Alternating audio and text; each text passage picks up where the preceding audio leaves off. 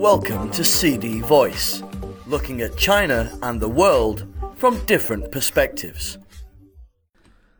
Vaccination should be required for public venues.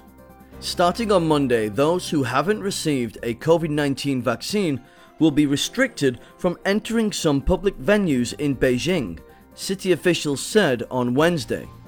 Except for those who are not suitable for vaccination, only visitors who have received COVID 19 vaccines will be allowed to enter many public sites, including educational institutions, libraries, museums, movie theatres, art galleries, cultural centres, stadiums, fitness centres, entertainment venues, and internet cafes.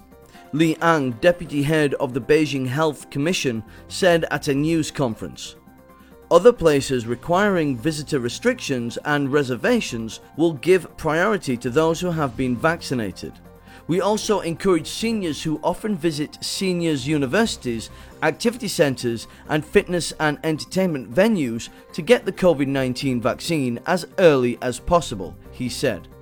Under the current situation of epidemic prevention and control, vaccination is still an effective way to prevent being infected and prevent conditions from further worsening.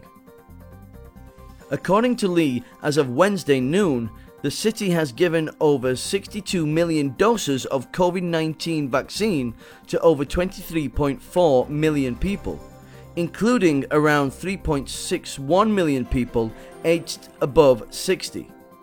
The city had about 4.3 million people aged 60 or above by late 2020.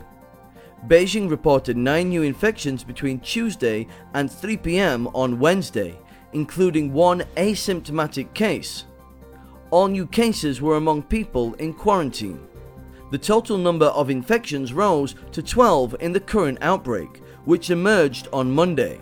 It has involved four districts, with Yanqing registering 8 cases, Shunyi district had 2, and Tongzhou and Changping had 1 each. Beijing has also adjusted the epidemic prevention and control measures for those entering from outside the city. According to the previous policy, those who returned from regions with one or more domestic COVID 19 cases reported within 14 days would be forbidden from entering Beijing, while the new policy adjusted it to 7 days. As long as no local infections were reported in a county level area, people in that area will no longer be restricted from entering Beijing if other counties in the same prefecture level region have infections. Restrictions for entering Beijing on people who have been to land border ports are also lifted. In Xi'an of Shaanxi province, the tally of the recent outbreaks starting on Saturday had reached 29 by Tuesday including 11 confirmed cases and 18 asymptomatic carriers, most of which were related to a recycling resource trade market in the city. Gene sequencing showed the Omicron subvariant BA5.2 is to blame for this cluster of cases, which is more contagious than the previous strain, according to the local Center for Disease Control and Prevention. Anhui province reported 81 locally transmitted confirmed cases and 141 asymptomatic carriers for COVID 19 on Tuesday, the Provincial Health Commission said on Wednesday morning. All the new confirmed cases were found in Suzhou, with 75 identified in Sixian County and 6 in Lingbi County.